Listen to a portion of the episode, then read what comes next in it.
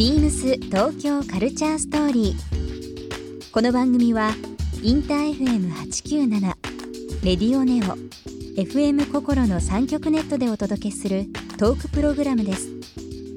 案内役はビームスコミュニケーションディレクターの土井博志。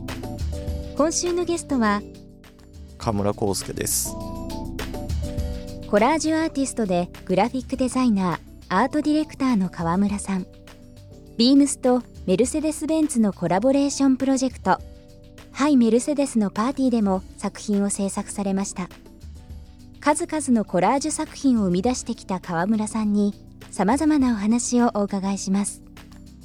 そして今週河村さんへプレゼントしたパーカー XL サイズをリスナー1名様にもプレゼント。詳しくはビームス東京カルチャーストーリーの番組ホームページをご覧ください応募に必要なキーワードは番組最後に発表します BeamsBeamsBeams Beams Tokyo Culture Story Beams Tokyo Culture Story This program is brought to you by Beams ビームスありとあらゆるものをミックスして自分たちらしく楽しむ。それぞれの時代を生きる若者たちが形作る東京のカルチャー。ビームス東京カルチャーストーリー。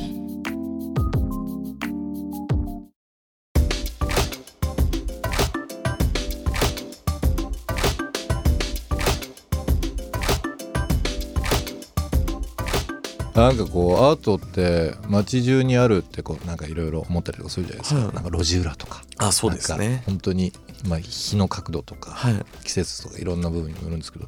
あの僕田舎があの中国地方の島根なんですけど。そうなんですね。僕広島なんですよ。あ広島なんですか？そうなんですよ。あめちゃめちゃ同郷じゃないですけどもうほエリアは一緒ですね。一緒ですよね。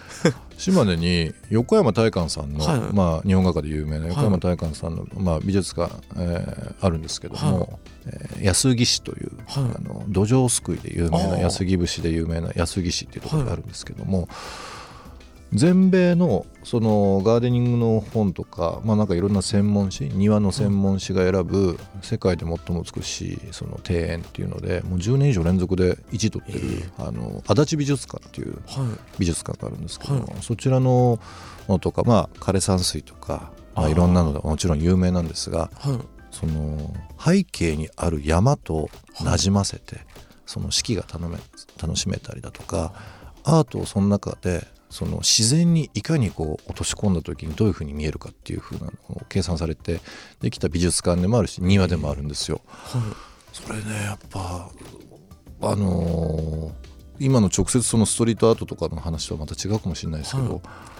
自然とマッチしたこのアートっていうのはなんか、まあ、素人ながらにしてもああ素晴らしいなっていうふうに思っちゃうんです。だから田舎帰ったらよく見に行ったりとかしますしあの県境で鳥取側なんですけど、あの写真家の上田昌司さんあのあはい。あの美術館もあったりとかするんですけどそれはあの大山という大山。ええ大山を背景にスキー場がある。スキー場がある。そこにあるあの写真もまあ素晴らしいのでなんかえ改めて大人になってその田舎の ふるさとのあのそういう美術館とかちっちゃい時は全然行かなかったですけどね。行かないですなんか遠足で行ったか行かないかぐらいでしたけどくのが一つの楽しみになりました。あでもなんか今のお話で言ったら本当に今のそのいわゆるパルコのうん。また戻っちゃうんですけど、壁うんのやつあるじゃないですか、あれってまさにあのコンセプトとしてとしてはそうなんですよね。あの1分たりともというか、うん。あの全く一緒の風景にならないようにしてあって、うんうんうんあの壁はまあそのまんまあるじゃないですか。固定として固定として、うん。であれってでも後ろの建物込みで僕作っていて。じゃあどんどんどんどんビルができていったりだとか。あそうですそうです。で昨日と今日はまた違うわけですしね全く違ってでうん。天気によっても違うし時間によっても、うん。あの映り方って違うじゃないですか、うん。なんかあの建物とか周りまで含めてあの一つの作品みたいな形で作ってるのでなるほど。なので結構今のそのあの横山大観さんのその、うん。ねなんかこう山あってっていうのと割と今すごいリンクするなと思って。渋谷東京という街とのねリンクっていうのもありますしね。そうですね。また曇り空と晴れた青空とまた捉え方違ったりとかそうですね。しね。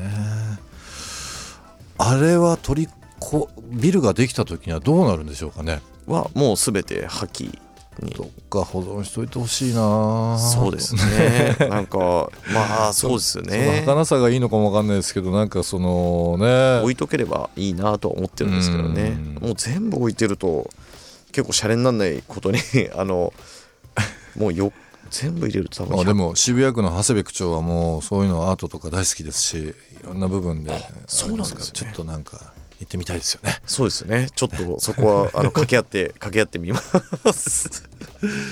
ビームス東京カルチャーストーリー。今日はですね川村さんの方に曲を選んできていただいております。曲のご紹介の方よろしいでしょうか？はい。クリスコージーのとリエディケーションスルーラボアという曲です。この曲はえっと、まあ、個人的にもともと何ていうんですかねこの2人が所属してたというかやっていた別バンドから入ってそれがすごく好きでそれを聞いていてそこから派生してなんかこの2人のユニットの方にうん。まあでも本当にな何枚も出てるんですけどその中でやでも一番聴き込んでる曲かなっていう感じなので そうですね。今の気分が現れたそうですね以前、あのーこの番組のゲストに来ていただきましたけどもあの外前にあります渡り美術館あありますけど、はい。そこの館長の渡さん、はい。えーにお越しいただきましたけど、はい。渡さんのお話も面白かったですよ。1970年代もう90年90年よりさらに20年前ですけどはい。70年代の東京のそのアートの話とかそそれこそ、あのーまあ、バスキアの時代はい。アンディ・オフォールの時代はもちろんですしあとはキーセーリングの壁画が東京にあのありましたので書かれその時の誕生秘話とかいいろいろお話しいただきましたけどもまあかれこれもう40年。そっかそうなるんね。50年前ですか、70年まあ、だと4 5 0年前ですね。もうそうですね。ね4 5 0年前の東京のグラフィティの話。まあ面白かったですよでも面白いですね。そこから50年経ってまた今ね新しい形で、ねこうまだちょっと形を変えてうん。ストリートのグラグラフィティというかこうねからアートに変わってって。そうですね。でまたこれが多分今度50年経った時に、うん。今のなんていうんですかね今のでいうバスキアとか、はい。キーセーリングみたいなうん。立ち位置の人がストリートから出てくるのかなと思うと、ねなそれはすごくワクワクしますよね。ワクワクしますよね。うん。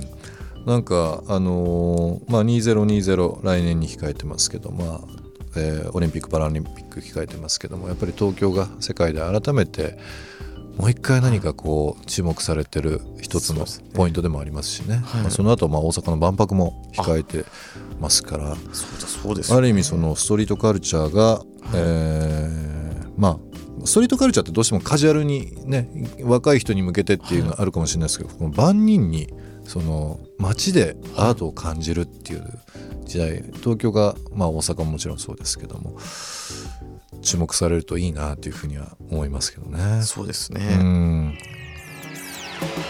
ビームス東京カルチャーストーリーゲスト川村康介さんにプレゼントしたパーカー XL サイズをリスナー1名様にもプレゼント。